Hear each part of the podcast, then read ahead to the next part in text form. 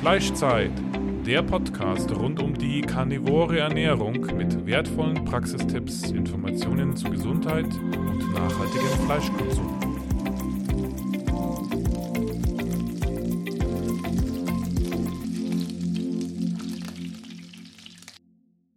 Unser Partner heißt jetzt carnivoro.eu und bietet Supplemente rund um die karnivore Ernährung in höchster Bio-Weidequalität. Es gibt dort wertvolle Innereien wie getrocknete Leber, Herz, Milz, Knochenmark oder einen Innereienmix. Nicht nur die Mineralien, sondern auch die Vitamine sind durch die schonende Gefriertrocknung zu 95 Prozent erhalten. Das Verhältnis von Vitaminen und Mineralien ist in Innereien perfekt auf unseren Körper abgestimmt, da es sich um ein natürliches Lebensmittel handelt, das unsere Vorfahren über Jahrtausende konsumiert haben.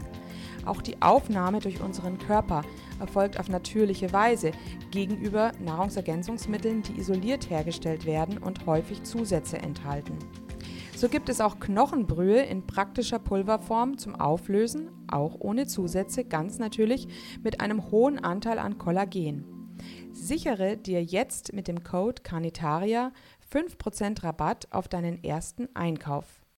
So, herzlich willkommen zu einer weiteren Folge des Fleischzeit-Podcasts. Wir haben heute Dr. Elke Lorenz zu Besuch. Sie ist Kardiologin, Lipidologin, ich muss die Liste gleich mal ähm, ähm, Ernährungs- und Präventivmedizinerin, die ganze Liste nochmal anschauen. Ich hatte das jetzt gar nicht so im Kopf. Also du bist also sehr qualifiziert, ähm, bist aber auch unter dem ähm, Deckmantel oder unter dem Namen Keto by Heart ähm, bekannt, weil du dich eben auch mit der ketogenen Ernährung beschäftigst. Und das ist natürlich für uns sehr interessant. Lipidologin, also jemand, der sich mit Fett auskennt und gleichzeitig auch aber mit dem Ketostoffwechsel. Ja, ich hatte eben auch persönlich eine Beratung bei dir und bin da auf viele neue Ansätze gestoßen, die du mir eröffnet hast. Und ich finde es natürlich jetzt ganz toll, dass du heute also auch ähm, dich bereit dazu erklärt hast, das jetzt auch mit unseren Zuhörern zu teilen. Also herzlich willkommen, Elke. Vielen Dank, liebe Andrea. Ähm, ich fühle mich geehrt, dass ich ähm, hier sein darf in deinem Fleischzeit-Podcast. Ähm, ja, und hoffentlich auch den vielen Zuhörern ähm, wertvolle Dinge mitgeben kann. Mhm, jetzt sicherlich. Genau. Jetzt würde uns natürlich als erstes interessieren, wie du überhaupt auf Keto gekommen bist, denn das ist, sind ja nicht sehr viele Ärzte, die in diese Richtung sich orientieren. Mhm. Also du hast ja meine, ich sage jetzt mal Palette an, an Bezeichnungen ähm, runtergelesen. Das ist immer so ein Ding, ne? In, ähm, in Deutschland ist immer gut Bezeichnungen zu haben. Ähm, aber die Bezeichnung Ernährungsmedizin, ähm, wenn ich da stehen geblieben wäre bei dem Inhalt, den ich gelernt habe, dann wäre ich sicherlich nicht auf die ketogene Ernährung gestoßen. Ähm, mich hat Ernährung und Lebensstil bezüglich Gesundheit und Krankheit tatsächlich schon immer interessiert. Auch schon vor meinem Studium habe ich mich immer gefragt, was sind die Ursachen für Krankheit und Gesundheit? Und ich habe dann relativ früh, nachdem ich angefangen habe zu arbeiten, in einem Herzzentrum als Kardiologin mich eben auch ähm, ganz tief in die Ernährungsmedizin ähm, selbst reingearbeitet und im Zuge auch eigener gesundheitlicher Dinge, ich hatte ähm, ein ziemliches Darmproblem, ähm, habe ich sämtliche verschiedene Ernährungsformen ausprobiert. Und ich glaube, es gibt, mh, hm, ich wüsste nicht, was es für eine Ernährungsform gibt, die ich nicht ausprobiert hätte, ähm, weil ich es super wichtig finde, selbst zu erfahren, zu spüren, ähm, was passiert da eigentlich in einem? Wie kann man das denn umsetzen? Welche Hürden gibt es? Was kann ich denn äh, Menschen empfehlen, wenn ich von Ernährungsumstellung spreche? Ja, weil ähm, viele Ärzte sagen ja nur, ja, ähm, also sie müssen ein bisschen an ihrer Ernährung was ändern oder der Klassiker, sie müssen ein bisschen mehr Sport nehmen und abnehmen. Aber How-to wird eben nicht gelernt und nicht gelehrt. Und auf dieser Reise des ja auch Selbststudiums, Weiterbildung, ähm, bin ich dann zwangsläufig irgendwann zur Ketoernährung gekommen, über Paleo, über Low Carb. Ich habe mich auch ähm, über drei Jahre lang vegan und unter anderem auch Keto-vegan ernährt. Ähm, auch das habe ich ähm, für mich ausprobiert und ja, wie so einige in der ähm, Ernährungslandschaft, in der ähm, veganen Community, da kommt ja jetzt immer mehr raus, ähm, habe ich für mich auch erkannt, ich kann noch so viel Wissen haben, ich kann noch so gut und effizient supplementieren und wirklich, ich wüsste nicht, was ich hätte besser machen können. Und trotzdem habe ich gespürt, es fehlt etwas. Es fehlt einfach was. Ja, und ähm, seit ich wieder wirklich hochwertige, ähm, qualitativ gute tierische Lebensmittel aus artgerechter Tierhaltung zu mir nehme, geht es mir besser denn je. Das ist leider so. Mhm. Was war denn dann der Hauptausschlaggeber, ähm, dass du deine Darmprobleme in den Griff bekommen hast? Mm, das habe ich tatsächlich schon deutlich früher, ähm, dadurch, dass ich ähm, tatsächlich auch auf Gluten verzichtet habe, ähm, weil ich selbst eine Zöliakie habe. Ähm, das hat aber gut zwei Jahre gedauert, ähm, bis da wirklich eine Heilung dann da war.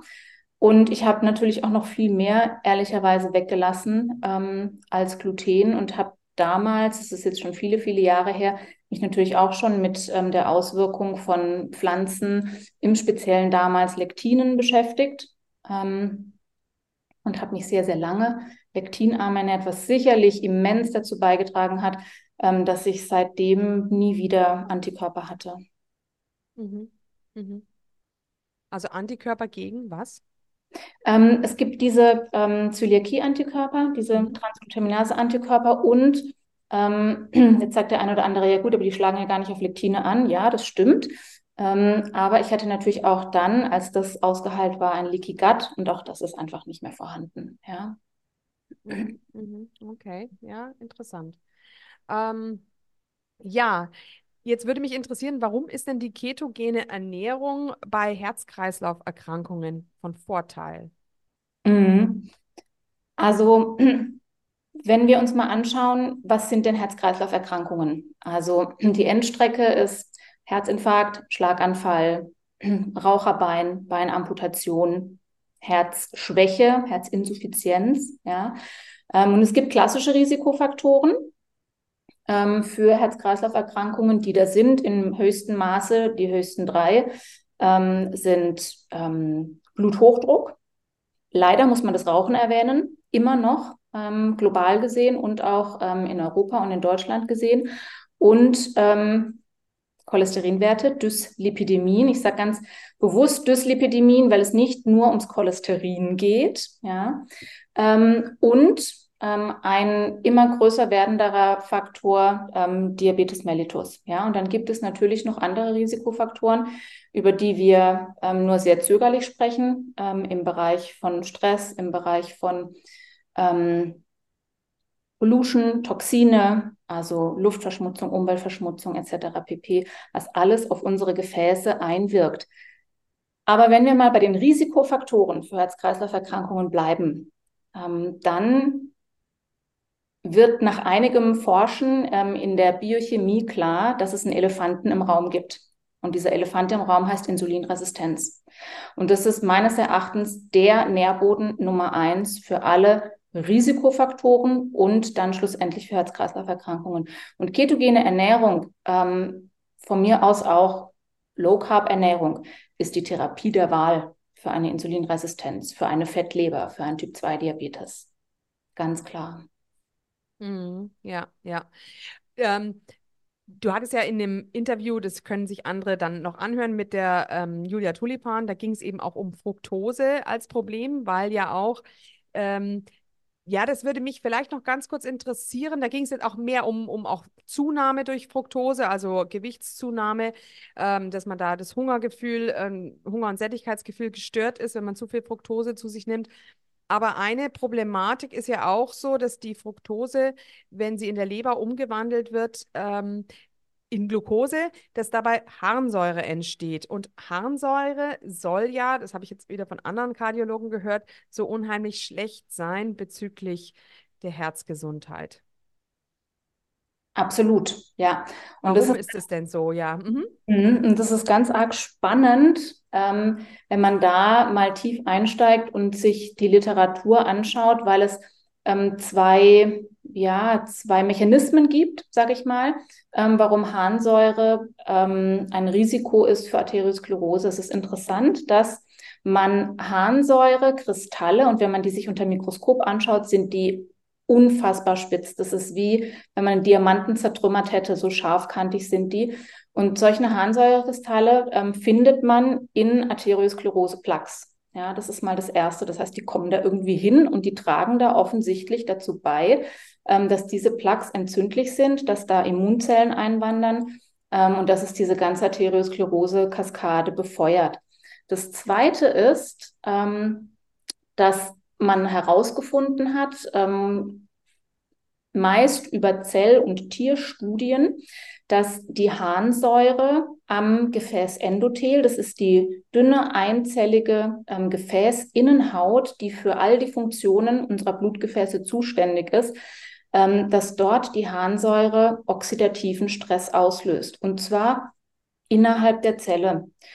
Und dieser oxidative Stress, der führt nicht nur dazu, dass es ähm, eben Entzündung, Inflammation gibt, dass es auch sogenannte Lipidperoxidation gibt, das heißt Lipoproteinpartikel oxidieren, sondern ähm, dass auch ein, eine ganz, ein ganz wichtiges Enzym im Gefäßendothel, nämlich die sogenannte NO-Synthase, ähm, reduziert bzw. gehemmt wird. Und NO, Nitric Oxide auf Englisch, also ähm, Nitritoxid heißt es, glaube ich, auf Deutsch, ähm, das ist dafür zuständig, dass unsere Gefäße sich erweitern können, dass unsere Gefäße elastisch bleiben ähm, und dass unser Gefäßsystem adäquat reagieren kann. Wenn wir zu wenig NO haben, dann ist das die erste Grundlage für die Entstehung von Bluthochdruck. Und ich habe es vorhin gesagt, Bluthochdruck ist der Risikofaktor wirklich Nummer eins für Herz-Kreislauf-Erkrankungen und natürlich auch für Arteriosklerose. Mhm, mhm, okay. Ähm, interessant. Vor allem finde ich das natürlich interessant, weil ja auch die Oxalsäurekristalle, die werden ja ähnlich beschrieben, ne? Wie jetzt ja. das. Also, und ich weiß es von der Salicylsäure ja eigentlich auch, ne? Die ja im, im Aspirin drin ist, dass die auch solche, da hab ich, haben wir in unserem Buch eine Abbildung von diesen Kristallen, die eben da mhm. von den Salicylsäurekristallen, die auch so spitz sind. Ähm, also ja, okay, interessant. Ähm, Worauf wollte ich jetzt noch hinaus? Äh, jetzt muss ich ganz kurz nochmal nachdenken.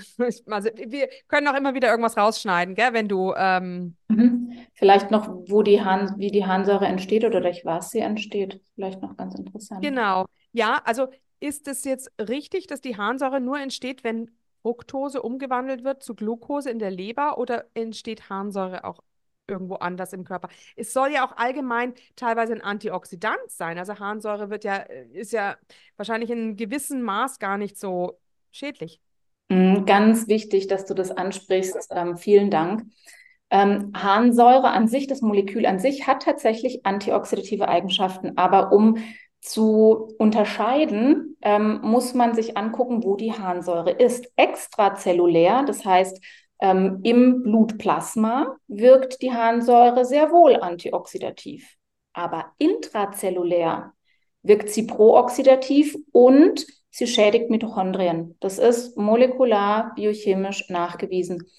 Und ähm, die Harnsäure entsteht nicht nur durch Fructose, sie entsteht in der Leber tatsächlich allein durch den Fructoseabbau. Da muss gar nicht Glucose draus werden, sondern wenn Fructose verstoffwechselt wird, dann entsteht Harnsäure, ähm, weil eben ähm, es erstmal zu einem Energiedefizit in der Zelle kommt. Das ist jetzt egal, das geht, führt ein bisschen zu weit, da entsteht Harnsäure. Aber Harnsäure entsteht natürlich auch, und das wissen wir alle, ähm, durch Alkoholkonsum. Und warum?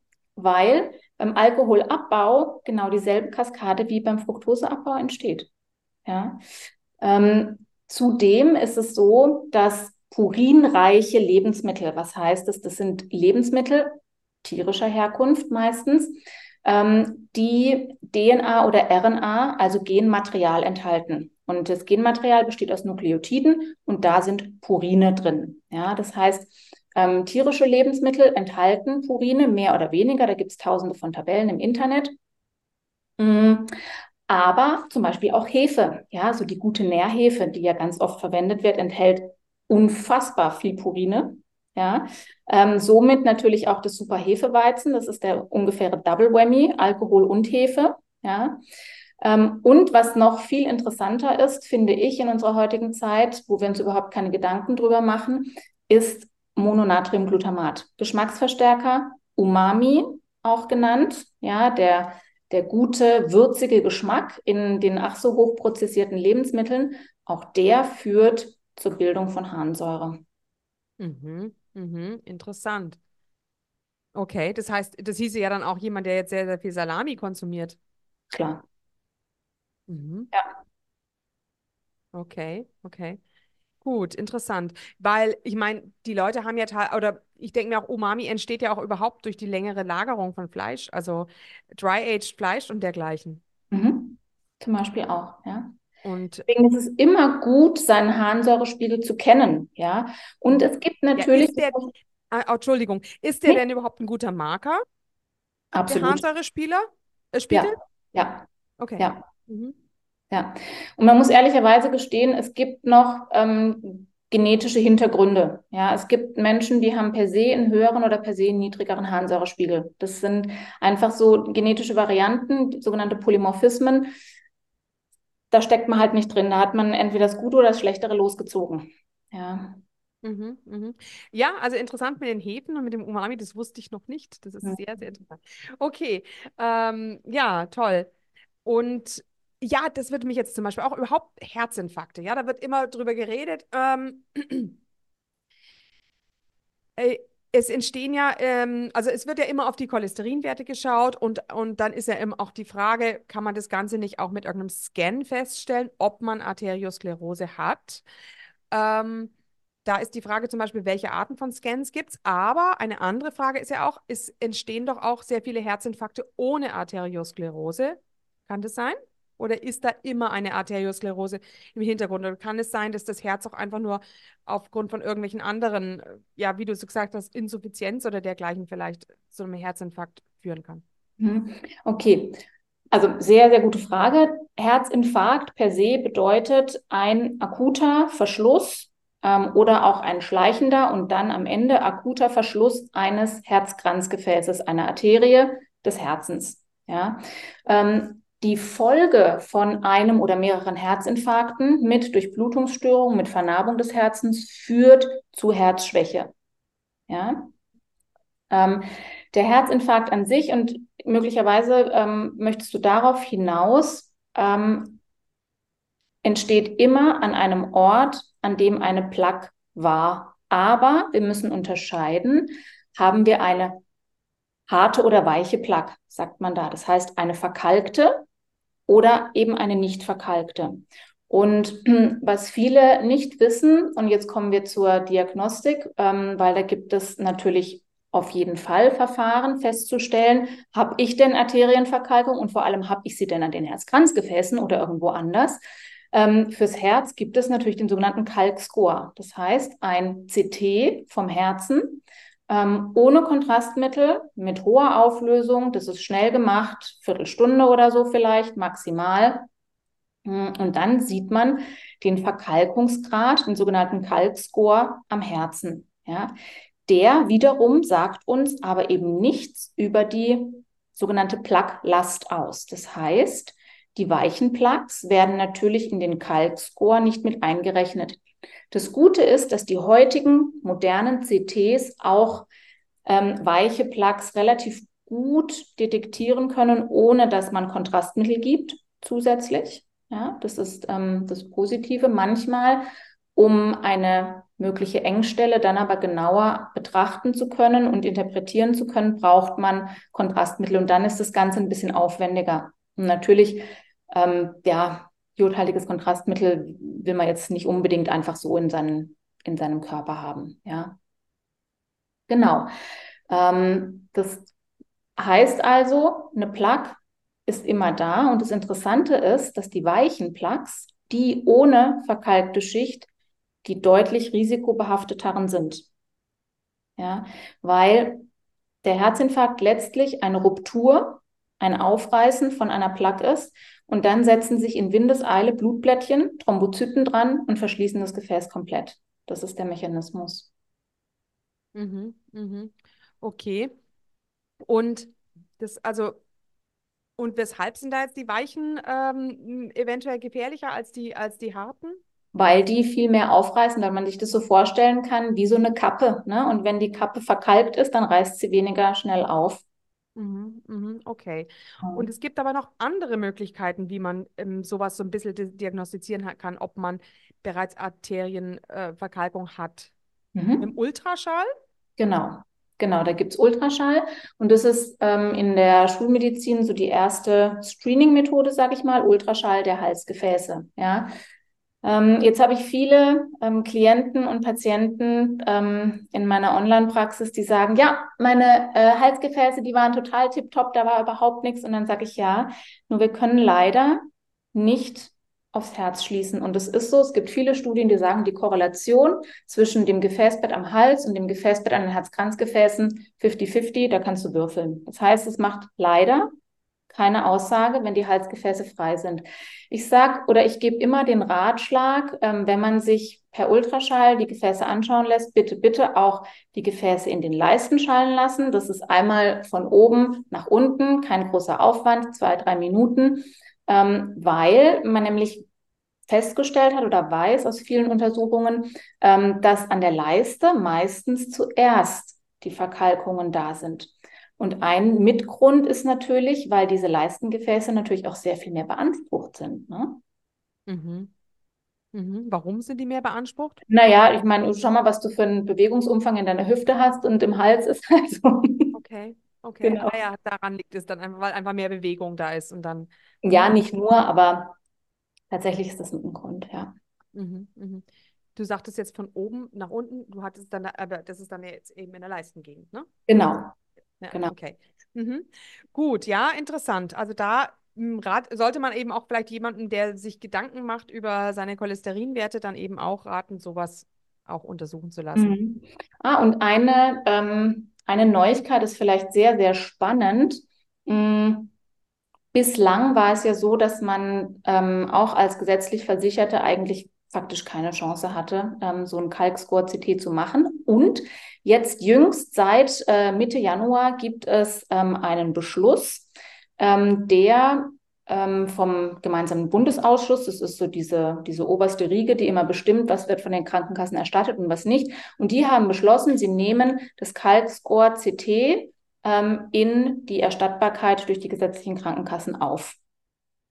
Und ähm, das Wichtige ist, dass die Indikation von einem Kardiologen gestellt werden muss und dann kann das die Krankenkasse erstatten. Was ich richtig, also das ist mal wirklich was richtig Gutes. Mhm, mhm, schön, genau. Gut zu wissen. Danke, dass du das kommuniziert hast. Genau. Ja, bisher tun ja die Ärzte leider eben einfach nur äh, Cholesterinwerte abnehmen. Man kann ja schon froh sein, wenn sie unterscheiden zwischen HDL, LDL und Triglyceriden. Es kommt heutzutage schon immer öfter vor. Aber ähm, es gibt inzwischen auch andere Parameter, die eigentlich noch aussagekräftiger sind als das LDL oder ähm, die Cholesterinwerte, ne?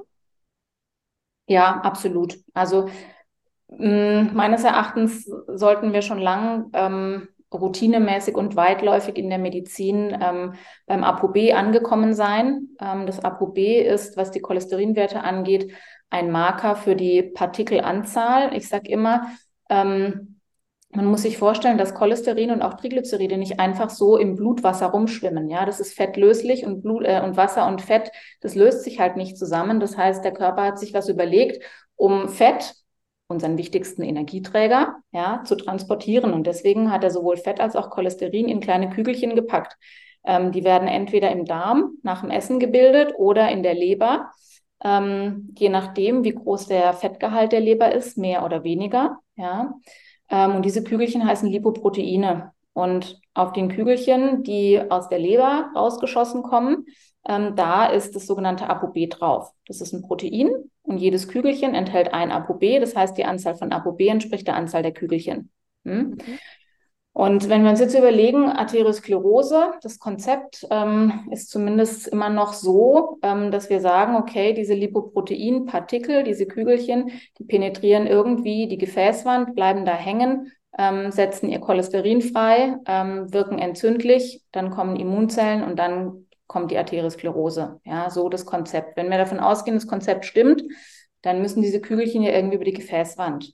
Ähm, und das tun sie umso besser, je kleiner sie sind und je mehr es sind. Ist ja klar, ist im Prinzip der Konzentration.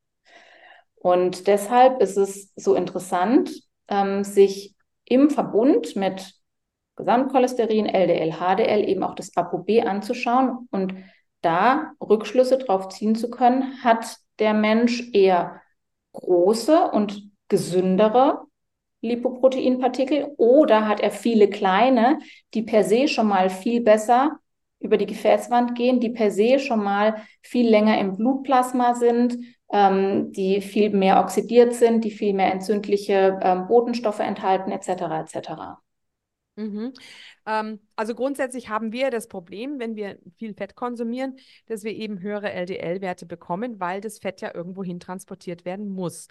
Ähm, jetzt wird da ja eigentlich, wenn du jetzt sagst, jedes LDL-Partikelchen bekommt so einen äh, ApoB-Aufkleber, ähm, dann wird der eigentlich nicht unterschieden zwischen der Partikelgröße. Aber irgendwie muss da doch trotzdem irgendwas sein, weil du hattest ja gerade schon von der Partikelgröße geredet. Genau, genau. Ähm, wenn man sich auf dem Laborzettel, und deswegen sind die Cholesterinwerte, die klassischen, immer noch wichtig, wenn man sich auf dem Laborzettel anschaut, wie hoch ist denn das LDL-Cholesterin? Und wie hoch ist das ApoB. Und wenn man diese Zahlen miteinander vergleicht und jetzt jemand, ähm, gehen wir mal davon aus, es gibt zwei Personen und die haben beide ein LDL-Cholesterin von 150. Ja? Dann kann der eine ein ApoB von 180 haben und der andere hat ein ApoB von 130. Ja?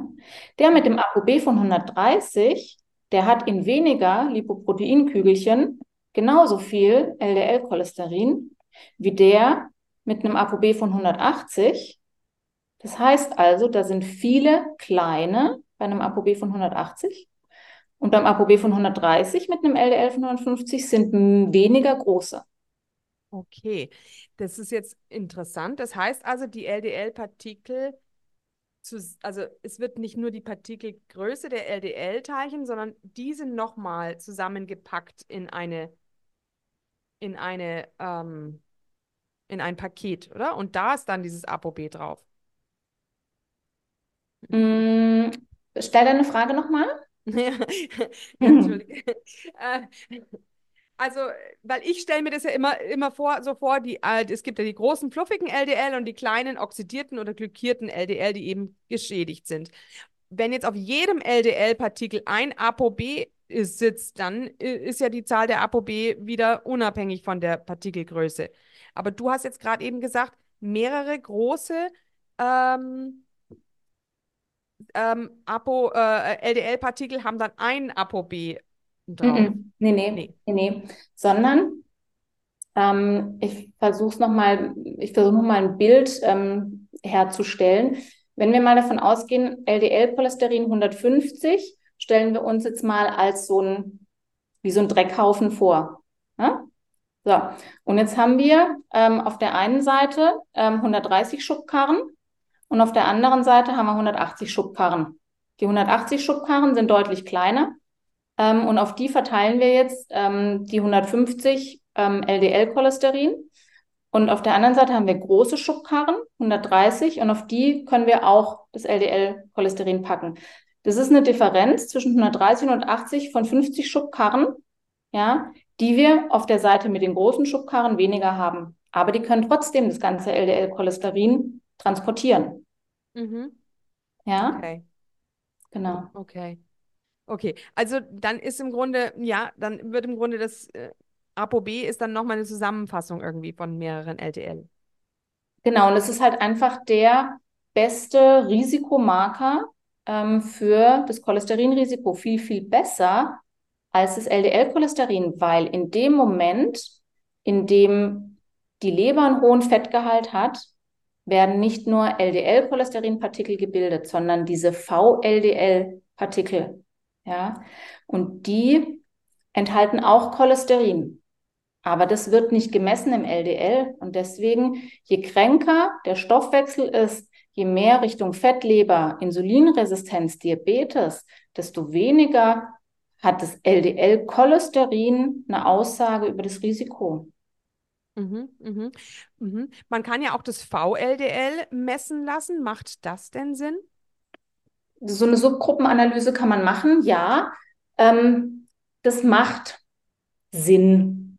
Wenn man allerdings mit dem, was ich gerade erzählt habe, mit ApoB und den anderen Werten, ähm, das gut interpretieren kann, dann ist es gar nicht notwendig, weil man schon sieht, okay, sind die Partikel groß oder sind sie klein? Und dann kann man von mir aus noch Lipidperoxidation oder sowas mitmachen, um da zu gucken. Mm.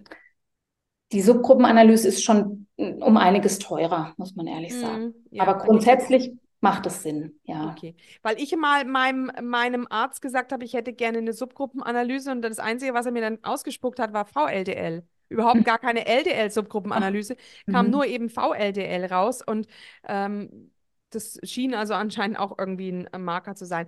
Jetzt gibt es aber, jetzt haben wir über das Apolipoprotein B gesprochen, es gibt aber auch das Lipoprotein A. Absolut. Das ist wieder was anderes, ne? Das ist wieder was anderes, genau. Und das ist auch ein, wird auch zu den, zu den Lipidmarkern gezählt ähm, und ist ein unabhängiger Risikofaktor und meines Erachtens, mh, hm, ja, ich sag mal, der fast schon wichtigste Risikofaktor ähm, mhm. wenn es um die Lipide geht. Ähm, eine ganz wichtige Botschaft, ähm, die ich ähm, der Fleisch-Community mitgeben möchte, ähm, ist sicherlich, ähm, Lipoprotein A sollte man kennen, sein eigenes. Das ist genetisch bedingt. Das heißt, ähm, grundsätzlich in den allermeisten Fällen reicht Once in a Lifetime messen und so früh wie möglich. Gerne Anfang 20. Ja. Warum? weil dieses Lipoprotein klein a, so wie es heißt, ähm, hat leider drei ungünstige Effekte, die es auf sich vereint. Es wirkt nämlich pro-entzündlich, es wirkt pro-oxidativ und es wirkt sogenannt pro-thrombotisch, das heißt pro-Gerinnselbildung. Ja, mhm. und das sind drei Faktoren, die einfach so unfassbar schädlich fürs Gefäß sind, fürs Gefäßsystem, fürs Herz, für die ganze Gesundheit ähm, dass man das frühzeitig wissen sollte. Ähm, vielleicht noch ein Schwenk Richtung Therapie. Es ist noch kein Kraut dagegen gewachsen, ich sage es mal so. Ähm, es gibt sehr, sehr erfolgversprechende Studien mit Medikamenten, die frühestens 2025 ähm, beendet sein werden. Und ich bin mir sehr, sehr sicher, dass da ähm, effektive Medikamente auf den Markt kommen werden. Ähm, der Mechanismus ist, dass sie die Herstellung von diesem Lipoprotein klein a in der Leber hemmen, komplett hemmen oder fast komplett hemmen.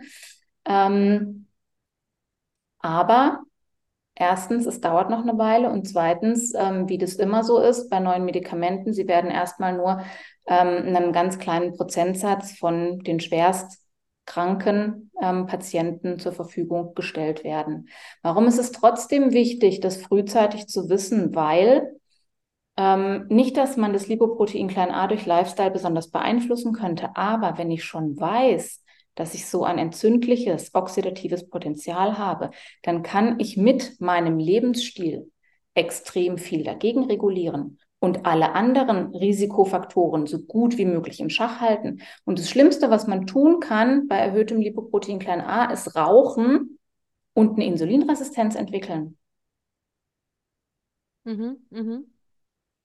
Ja, genau. okay, okay. Ähm, also dieses Lipoprotein A kann man eben, das, da hat man tatsächlich eine genetische, also da hat man doch mal eine genetische, ähm, weil wir sind uns ja immer nicht sicher, was es mit diesen ganzen Angaben, dieses oder jenes ist genetisch, was es damit wirklich auf sich hat, ob das nicht vielleicht auch eine Masche ist, um die Leute zu vertrösten.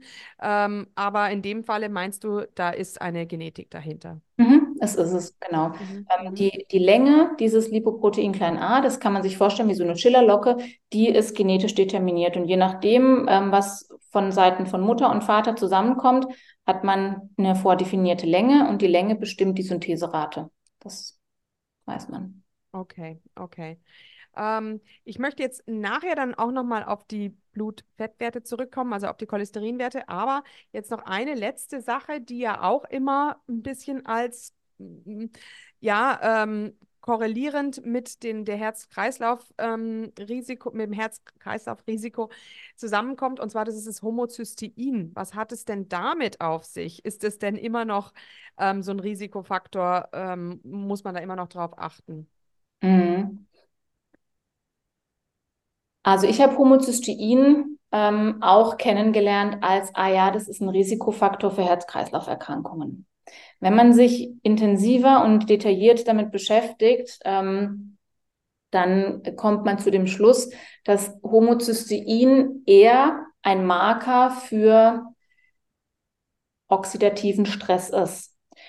Und zwar ähm, ist Homozystein ein, ein Substrat, ein Stoff, der im sogenannten Methylierungskreislauf in der Leber eine Rolle spielt. Und dieser Methylierungskreislauf ist zum Beispiel unter anderem für Entgiftungsprozesse in der Leber zuständig. Ja? Aber auch für die Bildung ähm, von Glutathion. Und Glutathion ist eines der stärksten Antioxidantien in unserem Körper. Ja? Ähm, wenn Homozystein stark erhöht ist, dann wissen wir in dem Moment nicht mehr, als dass irgendwo deutlich oxidativer Stress im System herrscht beziehungsweise dass in diesem Methylierungskreislauf etwas nicht stimmt.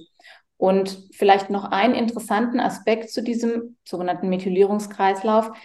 Da gibt es ganz viele Kofaktoren und ganz viele B-Vitamine, die da eine Rolle spielen. Vitamin B12, Folat, also Folsäure, Vitamin B6, Vitamin B2, ähm, noch viele andere Kofaktoren, ähm, und jetzt kann man sich natürlich vorstellen, naja, wenn ich jetzt ein, auch nur einen Mangel an Kofaktoren habe, dann kann ja das Homozystein auch hoch sein. Mhm. Ja, das heißt, wir können jetzt nicht einfach sagen, ah ja, okay, Homozystein ist hoch, hm, ja gut, das ist jetzt ein Marker für ähm, Herz-Kreislauf-Erkrankungen, ja, aber wie kriege ich ihn jetzt runter?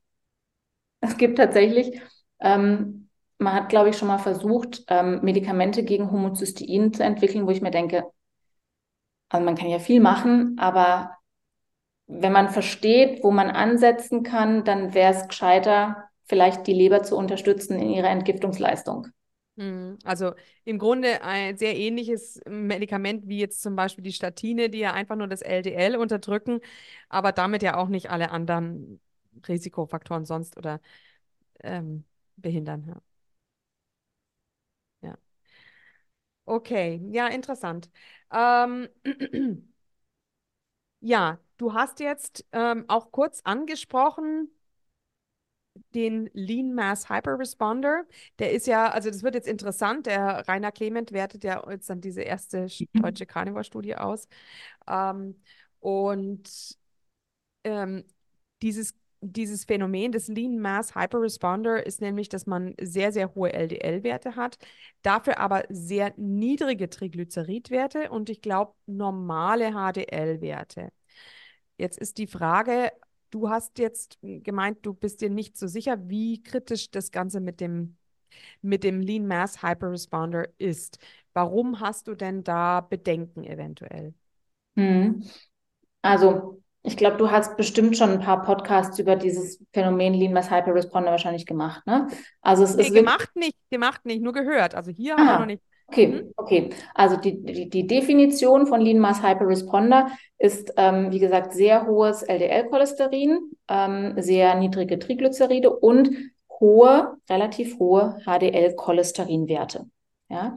Und diese Trias, mh, hm, die hat man eben ähm, in einer Facebook-Gruppe von über 500 äh, Leuten sozusagen entdeckt ähm, und hat all die rausgenommen mit dem Profil und hat geguckt, können wir denn das irgendwie phänotypisch korrelieren? Das heißt, können wir das mit irgendeinem Marker, anthropometrisch, wie auch immer, korrelieren, dass wir äh, wissen oder sagen können, voraussagen können, ähm, welche Menschen ähm, denn solche Werte kriegen. Und was hat man rausgefunden? Es korreliert mit dem BMI. Je niedriger der BMI, desto höher die Wahrscheinlichkeit, ähm, dass man hohe LDL-Werte hat und dass man eine ganz niedrige Triglycerid zu HDL-Ratio hat. Ja? Mhm. Und aus diesen, weiß ich nicht, ich glaube 550 waren es in der Initialstudie, hat man dann ungefähr 100 rausgenommen, die Werte hatten, bevor sie sich ketogen oder auch carnivore ernährt haben, also auf jeden Fall strikt und streng Low Carb, High Fat. Mhm und die auch eben währenddessen die Werte hatten. Und dann hat man denen gesagt, sie sollen moderat wieder Kohlenhydrate einführen und hat gesehen, dass die LDL-Cholesterinwerte sich komplett wieder reguliert haben. Ja? Und wir sprechen da von Werten, ähm, Ausgang vor ketogener Ernährung, sagen wir mal 140 bis 160 LDL-Cholesterin. Da gab es welche, die sind angestiegen auf 300, 350 LDL-Cholesterin. Die sind genauso gut wieder runtergegangen. Ja? Und diese unfassbare Bandbreite ist allein schon ein ganz, ganz großer Hinweis, dass es nicht um eine Genetik geht. Ja, weil eine genetisch bedingte familiäre Hypercholesterinämie ist nicht in diesem Ausmaß zu beeinflussen durch Lifestyle. Es geht gar nicht. Das funktioniert nicht. Ja. Ähm, warum ich die Sache, mh, hm, dieses Phänomen des Lean Mass Hyperresponders nicht ganz unkritisch sehe, ist einfach der Grund, dass wir keine Langzeitstudien haben. Wir wissen einfach nicht, ob diese Werte, diese Lipid, diese Cholesterinwerte sich nicht ähm, Langzeit gesehen auch negativ auf Arteriosklerose auswirken, wie zum Beispiel jemand, der eine aterogene Dyslipidemie hat, das ist die andere Seite, also Diabetes und ähm, ganz niedriges HDL, ganz hohe Triglyceride und auch hohes Cholesterin ähm, und natürlich auch die Gefäßentzündung zusätzlich hat. Ja, ähm, diese Langzeitdaten gibt es einfach noch nicht. Ja, und solange es die nicht gibt, und natürlich wird es die irgendwann geben, weil das Fass ist aufgemacht und es ist gut und es ist so, so wichtig, dass diese Studien endlich mal ins Rollen kommen. Ja, aber bis wir nicht mindestens mal, ich sage jetzt mal zehn Jahresdaten haben, ähm, muss man, finde ich, muss man da einfach ehrlich sein, dass wir es noch nicht wissen. Mhm, ja, ja. Also ähm, ich hatte ja nach einem halben Jahr Carnivore und auch nach anderthalb Jahren Carnivore hatte ich LDL-Werte um die 400.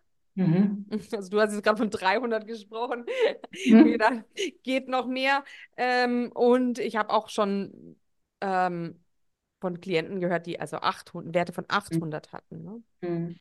Ähm, gut, ich meine, da hm, ist natürlich ich bin ja, ich bin ja ohnehin keine Medizinerin, da bin ich raus. Also die müssen das natürlich irgendwie, irgendwie abklären. Ähm, aber ähm, ist es nicht so, dass das ähm, ja so ungewöhnlich ist. Es kommt mit der karnivoren Ernährung schon häufig vor, wobei man allerdings auch sagen muss, den Leuten geht es ansonsten gut. Also, aber es gibt eben keine Studien, klar. Mhm, kann man natürlich dann nicht viel dazu sagen. Ähm, genau, jetzt fand ich es auch überhaupt ganz interessant, ähm, dass ähm, du mir auch ein bisschen ähm, Hinweise gegeben hast bei verschiedenen Blutwerten. Erstmal immer die Frage, nimmt man zum Beispiel Mineralien einfach nur aus dem Serum oder sollte man die aus dem Vollblut nehmen? Und da hast du eher hin zum Vollblut geraten. Warum ist es denn so? Hm. Ja, ähm, eine Mineralienanalyse im Serum ist immer eine sehr viel akutere Momentaufnahme, ja, und sagt nichts über den Mineralienhaushalt im Körper aus. Ähm, selbst im Vollblut ähm, ist das bei manchen Parametern auch noch nicht hundertprozentig. Aber immerhin, wenn wir eine Vollblutanalyse machen, dann haben wir auch die Mineralien aus den Blutzellen mit drin und haben ein viel ähm, viel besseren mh, hm, Hinweis darauf, wie ist die Mineralienversorgung im Körper. Ja, weil auch zellulär mitgemessen wird und nicht nur im Serum. Und genau dasselbe ist es im Übrigen auch, ähm, wenn ich da einmal vorausgreifen darf, mit ähm, dem Fettsäureprofil. Es gibt ganz viele ähm, Labors, die Fettsäureprofil bedeutet also im Speziellen interessiert uns ja immer Omega-3, Omega-6 im Plasma messen.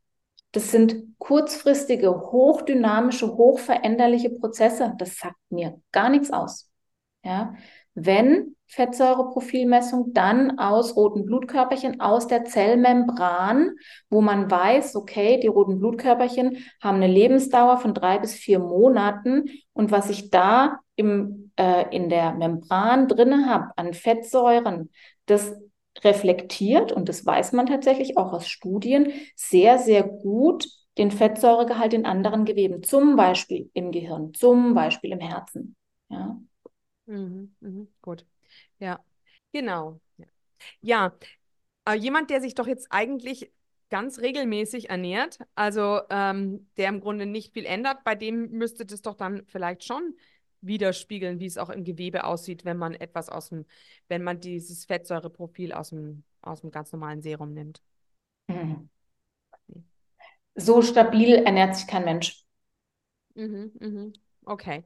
Also ich habe ja diesen Omega-Index ähm, abgenommen an zwei verschiedenen Stellen und habe zwei verschiedene Werte bekommen. Das war natürlich ein bisschen enttäuschend. Ähm, genau. Aber ähm, leider auch ähm, das, was ähm, ich sag mal, der Godfather auf, ähm, auf Omega-3-Index ähm, analysiert und herausgefunden hat, Professor von Schaki ähm, der ja wirklich ähm, den Omega-3-Index zusammen mit ähm, seinem Partner, ähm, ich weiß jetzt nicht, wie er mit Vornamen heißt, Harris heißt er mit Nachnamen, ähm, erfunden hat und validiert hat. Ähm, und die haben sich natürlich auch den Spaß gemacht sozusagen und äh, eine einzige Probe von einem Patienten in zig verschiedene Labors geschickt und geguckt, was dabei rauskommt. Und es ist leider einfach haaresträubend. Das heißt, es kommt wirklich darauf an, ähm, was da für ähm, ein Labor dahinter steckt, wie gut es validiert ist, ähm, wie gut da ähm, immer wieder auch ähm, ähm, Qualitätsanalysen gemacht werden und Qualitätschecks. Und ich will jetzt wirklich, ich will keine Werbung machen, um Gottes Willen nicht. Ähm, aber ich glaube, es ist total einsichtig, dass wenn es ein Labor gibt, was sich nur auf Fettsäureprofil spezialisiert hat, dass das ein bisschen mehr Erfahrung hat als ein Labor, was 100 Millionen andere Werte macht. Ja. Mhm, mhm. Okay, gut. Ja, denn es ist natürlich, man muss natürlich wissen, der Omega-Index ist, wird in Prozent angegeben und da kann man natürlich nicht mehr von einem Omega-6 zu Omega-3-Verhältnis sprechen. Ist was komplett anderes, absolut. Ja, ja genau. Okay. Ähm, was ich natürlich da eben auch ähm, als skeptisch ähm, empfinde, ist, dass immer wieder der Quotient AA zu EPA angegeben wird. Das heißt also Arachidonsäure zur, also das ist die tierische Omega-6-Fettsäure, wird im Verhält ins Verhältnis gesetzt zur EPA, also eine tierische Omega-3-Fettsäure. Und zwar ist es eben deshalb eigentlich schade, weil die Linolsäure, die ja heutzutage, wie wir auch aus dem Vortrag von Valentin haben, können vielleicht einige zurückschauen, Episode 103, wissen, ist die Linolsäure bei uns heutzutage fast das größte Problem. Ähm, wir konsumieren durch die Saatenöle eben einfach viel zu viel davon. Das heißt, es wird in diesem Quotienten gar nicht äh, betrachtet. Das habe ich auch ähm, auf dem Kongress in der medizinischen Woche angemerkt gehabt, aber sie haben mir dann einfach nur gesagt, naja, ähm, meistens korreliert es ganz gut mit dem Omega-3-Index, aber ich könnte mir vorstellen, dass es eben nur bei omnivoren Personen der Fall ist, die eben auch Arachidonsäure zu sich nehmen. Veganer, die natürlich niedrige Arachidonsäurewerte haben, weil sie keine tierischen Fette zu sich nehmen, haben dann eine, eine gute, ähm, gute Blutwerte, obwohl bei ihnen vielleicht gar nicht alles gut ist, weil sie eben sehr, sehr viel Linolsäure zu sich nehmen. Mhm. Und, und das Neueste ist ja auch, dass die Julia Tulipan jetzt ja auch nochmal einen Beitrag gebracht hat, ne, dass Arachidonsäure eigentlich gar nicht so schlecht ist.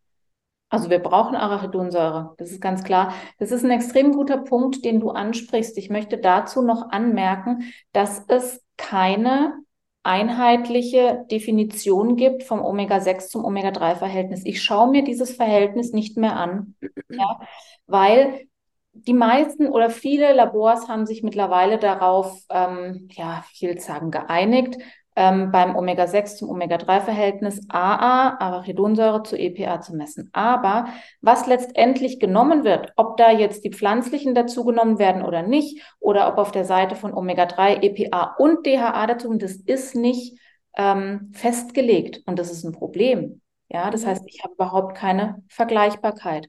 Und das, mhm. was du anmerkst, ähm, ist ein weiterer ganz, ganz wichtiger Faktor. Und da ist es eben gut, wenn man wirklich das komplette Fettsäureprofil sieht und auch die Omega-6 aufgeteilt in Arachidonsäure, Linolsäure und dann mal schaut, wie hoch ist denn eigentlich die Linolsäure? Und interessant ist noch ein weiterer Punkt, nämlich ähm, dass es ja heißt, dass die Linolsäure eine essentielle Fettsäure ist. Ja, also das pflanzliche Omega-6 sei eine, ähm, eine essentielle Fettsäure. Das heißt, der Körper braucht sie zwingend, um zu überleben. Und er kann eben daraus ähm, die Arachidonsäure machen, aber wir brauchen eben zwingend diese Linolsäure.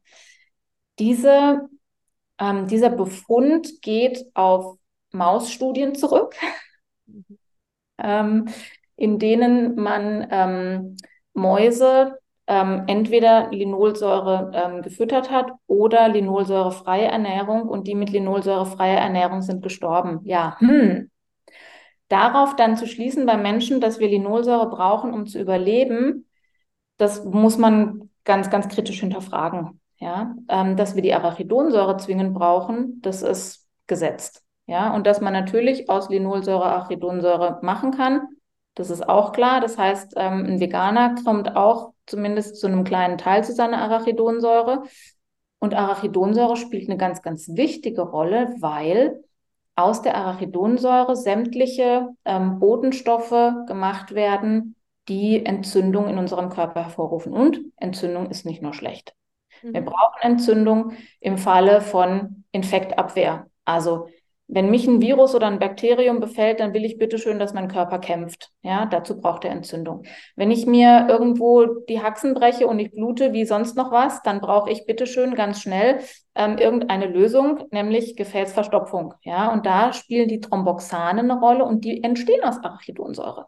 Mhm. Ja, das heißt, wir brauchen das. Mhm. Ja, ja, okay, bis zu einem gewissen Grad dann eben, ne? Ja. Genau. Mhm, ja.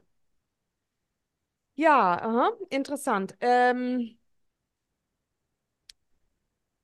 die bei der Harnsäure heißt ja auch, sie ist bis zum gewissen Teil antioxidativ, ne? Ja. Genau. An der richtigen Stelle. Genau. Oder dasselbe ist ja auch mit dem Nitrit. Also ähm, die Leute haben ja immer Angst vor Nitritpökelsalz, aber unser Speichel wandelt ja auch Nitrat um in Nitrit, um dann wieder antibakteriell zu wirken. Nur eben in einem zu großen Rahmen ist es dann eben auch wieder ähm, schlecht. Ja. Genau, ja, jetzt vielleicht auch nochmal ähm, zu den Eisenwerten. Die sind mhm. ja auch immer so ein riesiges ähm, Rätsel und es gibt da mehrere, du hast bei mir auch mehrere, also verschiedene abgenommen. Ähm, Welche sind denn da wichtig? Was sagen die aus? Wann ist ein zu hoher Eisenwert schlimm? Ähm, ja. Mhm. Genau, also beim Eisen ähm, ist es genau wieder so, wenn man Eisen im Serum misst, dann misst man Mist, wenn ich das mal so sagen darf, weil ähm, dieser Eisenwert im Serum, der wird eigentlich nur verwendet, um die anderen Werte mit den anderen Werten im Labor rechnen oder berechnen zu können, weil der ist einfach solchen immensen Schwankungen unterworfen, dass er gar nichts aussagt. Ähm, es gibt Marker des Eisenstatus, ähm, sagt man, in der Medizin und ich zähle sie einfach mal alle auf. Das ist Ferritin, auf jeden Fall die Transferinsättigung. Das sind die sogenannten Retikulozyten. Ja. Mm. Und von mir aus noch löslicher Transferinrezeptor, aber das ist ähm, mehr so am oberen Ende. Retikulozyten sind die letzten Vorläufer von den fertigen roten Blutkörperchen und zeigen uns an, je nachdem, wie viel Prozent man im Blut findet, wie aktiv die Blutbildung ist. Und wir brauchen ja natürlich Eisen zur Blutbildung, weil Eisen ist ähm, das Molekül, was in dem sogenannten Hämoglobin in unserem Blutfarbstoff mit verarbeitet wird, zu ganz, ganz hohem Maße. Ja, deswegen gehört zu einem sauberen Eisenstatus, ähm, wenn man jetzt ähm, auch Eisenmangelanämie zum Beispiel diagnostizieren oder ausschließen will, auch immer so ein kleines Blutbild. Ne? Also wie viel ähm, rote Blutkörperchen habe ich, wie viel Farbstoff enthalten die, wie groß sind die und wie gut ist die Blutneubildung. Und wenn wir auf die Seite jetzt vom reinen Eisen gehen, dann habe ich gesagt, gibt es Ferritin und es gibt Transferin. Und das sind zwei Eiweiße. Das Ferritin ist das Speichereisen, Speichereisenprotein. Und das Transferin ist das Transporteisenprotein. Ja? Und wenn man die beiden hat, beziehungsweise die Transferinsättigung, das heißt die Sättigung des Transporteisens im Blut, dann kann man auf Eisenmangel zurückschließen. Und jetzt wird es noch ein bisschen komplexer, weil es nämlich einen Unterschied gibt. Es gibt einen absoluten Eisenmangel und es gibt einen funktionellen Eisenmangel. Und beim absoluten Eisenmangel sind sowohl die Ferritinspeicher entleert als auch die Transferinsättigung vom Transporteisen niedrig. Und beim funktionellen Eisenmangel ist es so, dass nur ähm, das Transferin eine niedrige Sättigung hat, aber die Eisenspeicher, also das Ferritin, möglicherweise noch normal sein kann. Und so einen funktionellen Eisenmangel sieht man bei vielen chronischen Erkrankungen. Ja, zum Beispiel chronisch infektiöse Erkrankungen, aber auch zum Beispiel Tumorerkrankungen. Mhm. Ja. Mhm. Das ist doch die Hämachomatose, oder? Wenn man also ganz hohe Ferritinwerte hat und hm, niedrige Trans. Das ist wieder was anderes. Genau. Beim funktionellen Eisenmangel hat man einfach ein normales Ferritin. Hämochromatose, genau, beruht auf genetischen Ursachen und hat mit ganz, ganz hohem Ferritin zu tun. Ja? Jetzt mhm. gibt es aber die Zwischenstufe, weil wir ja leider Gottes in einer Pandemie der metabolischen Erkrankungen leben. Ähm, da, hat, da gibt es erhöhte Eisenwerte, äh, erhöhte Ferritinwerte, Entschuldigung, ähm, und leider, leider kann ich keinen Cut-off oder Referenzwert geben, weil den gibt es nicht so richtig. Der ist leider nicht so richtig definiert. Ja? Aber wenn man mal ähm, Ferritinwerte so 400, 500, 600 hat, dann ist schon Hallo geboten. Das ist ein starker Hinweis auf eine Fettleber, weil Ferritin ein sogenanntes akute Phase-Protein ist, was in der Leber ausgeschüttet wird, wenn Entzündung da ist. Und deswegen sollte man immer, wenn man einen Eisenstatus macht, gleichzeitig auch den Entzündungsmarker, diesen globalen Entzündungsmarker des CRP mitmessen, damit man weiß, ist Entzündung da oder ist keine Entzündung da. Ganz wichtig. Mhm, mhm, okay. Ja, genau, interessant. Das habe ich auch mal schon von dem Mason mal gehört gehabt, ja, ähm, über diese Problematik, dass dann eben eine Entzündung vorliegt, wenn der wenn Ferritin zu hoch ist, ne? Ja, genau. ja. Und ist dann die Transferritin-Sättigung, aber das ist dann unabhängig davon, ne? Das ist dann unabhängig davon, ja. Mhm. Ja, ja, ja, okay. Mhm. Gut, unheimlich interessant. Ja, und eine andere Sache ähm, ist ja auch das wohlgehypte Vitamin D, mhm. bei dem alle supplementieren ohne Ende und sie aber eigentlich dann immer nur auf die Speicherform schauen. Das ist ja das, was gemessen wird und nicht die aktive Form. Und auch hier macht es vielleicht Sinn, sich auch die aktive Form anzusehen. Mhm. Absolut, ja. Ähm, die Speicherform, oder was heißt die inaktive Form, sagen wir es mal so, vom Vitamin D ist das sogenannte 25-OH Vitamin D. Also wenn wir den Kreislauf von Vitamin D, wenn wir es selbst produzieren, uns anschauen, dann bildet unsere Haut durch Einstrahlung von UV-Licht hm, das Vitamin D, den Vorläufer. Ja, dieses Vitamin D, das wird dann, kommt dann übers Blut in die Leber und in der Leber wird es zu 25 OH-Vitamin D und dann wird es weiter transportiert und die Niere hat ein Enzym, ähm, daraus macht sie dann 1,25 OH-Vitamin D, das ist die aktive Form. Diese Aktivierung kann aber auch innerhalb jeder Zelle stattfinden. Ja, und vor allem ist es wichtig bei Immunzellen. Jetzt ist aber die Sache, ähm, du hast es so schön gesagt, wir supplementieren alle fleißig und wir messen das 25 OH-Vitamin D. Und bei nicht wenigen Menschen ist es so, dass das 25 OH-Vitamin D gar nicht so wirklich ansteigt. Die supplementieren 2000 Einheiten, 5000 Einheiten, 10.000 Einheiten und die kriegen ja 25 OH-Vitamin D nicht hoch. Und wenn man dann mal schaut und das 1,25 OH misst, dann ist es durch die Decke. Und jetzt könnte man ja sagen, ja super, hervorragend, herzlichen Glückwunsch, du hast ganz viel aktives Vitamin D. Das Problem ist, dass das proentzündlich wirkt und dass das ein Hinweis darauf ist, ähm, dass im System was ganz schön im Argen liegt, leider. Und vor allem bei der Wirkung von Vitamin D aufs Immunsystem und intrazellulär. Da geht es gar nicht so sehr um die Knochengesundheit. Und deshalb, wenn man auch da einen kompletten Vitamin D-Status haben möchte, dann heißt es die inaktive Form 25 OH, die aktive Form 1 25 OH und am besten noch das freie Vitamin D, weil 90 bis 95 Prozent von Vitamin D sind im Blutplasma an ein Protein gebunden. Und zwar das Vitamin D-Bindeprotein, auch das kann man messen. Ähm, aber mit den drei Markern hat man schon mal eine richtig gute Aussage und dann kann man eben das Verhältnis bilden von der aktiven zur inaktiven Form. Und wenn was nicht stimmt, muss man halt dann gucken und nachdenken und interpretieren, woran könnte es liegen. Mhm. Mhm. Mhm. Ja. Und da könnte eventuell auch Magnesium von Vorteil sein? Hm, Magnesium ist ein ganz wichtiger ähm, Kofaktor im ganzen Vitamin D-Stoffwechsel. Ähm, unheimlich wichtig. Und es gibt auch noch andere Kofaktoren.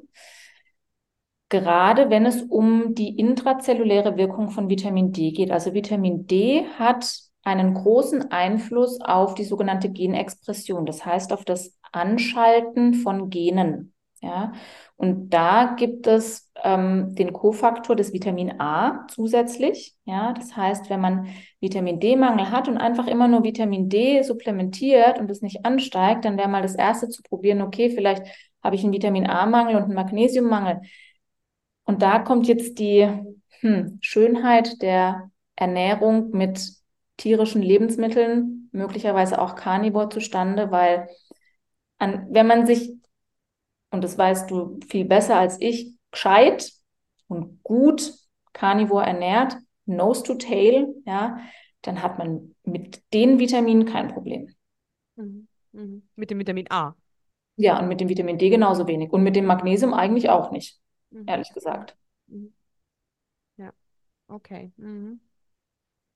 Ja, vielen Dank. Ja, war jetzt ähm, sehr interessant. Jetzt ist, sind meine, genau, meine Fragen, glaube ich, ja, genau, alle, alle beantwortet. Also ganz toll. Das war jetzt natürlich ein, eine, wir sind natürlich wirklich, die, wir sind wirklich deep, ähm, ähm, dived. Deep dived, ja, genau, auf Neudeutsch. Ähm, und haben da jetzt wirklich, vielleicht war es für manche jetzt zu anstrengend, aber für andere ist es, glaube ich, sehr interessant und du kennst dich da jetzt eben mit aus. Ja, eine letzte Frage, doch, die habe ich noch übersehen. Und zwar, wie ist es denn mit der Dauerketose? Ich habe jetzt nämlich vor einiger Zeit von jemandem auch gehört, der Probleme hat mit Dauerketose aufgrund von zu hohen Cortisolausschüttungen, die da auftreten können. Was hältst du denn davon? Also wir haben ja vom Rainer Clement auch schon gehört, er sagt auch, Dauerketose schafft er selber nicht, aber er denkt, man sollte metabolisch flexibel sein können, also immer mal wieder in die Ketose und zurück. So hattest du mir das von dir, glaube ich, auch erzählt. Aber wie ist es denn mit dieser Dauerketose bei manchen Leuten, die da vielleicht Probleme haben könnten? Hm, also die gibt es, die Leute, die damit Probleme haben, ganz klar.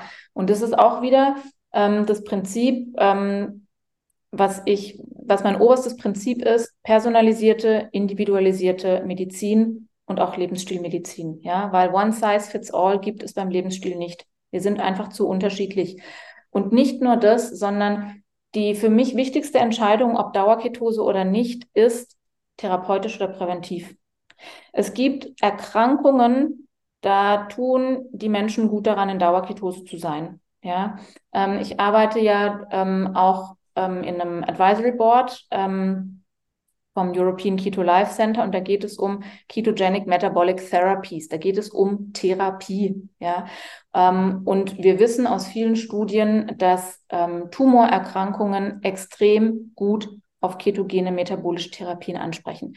Dass psychiatrische Erkrankungen, neurodegenerative Erkrankungen, ähm, natürlich auch metabolische Erkrankungen, Diabetes, Fettleber etc. pp. extrem gut darauf ansprechen. Und manche Erkrankungen bedürfen einer Dauertherapie, ja, Dauerketose. Und da sind andere ähm, Nebeneffekte dann unerheblich.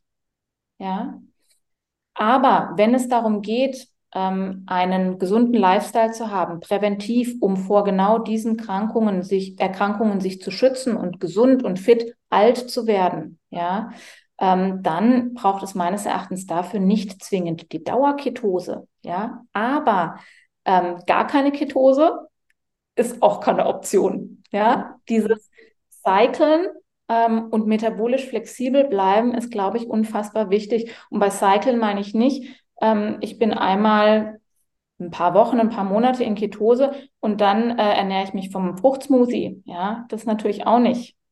Aber da metabolisch flexibel zu bleiben, ähm, halte ich für sehr sinnvoll. Und das kann man unter einer karnivoren Ernährung auch.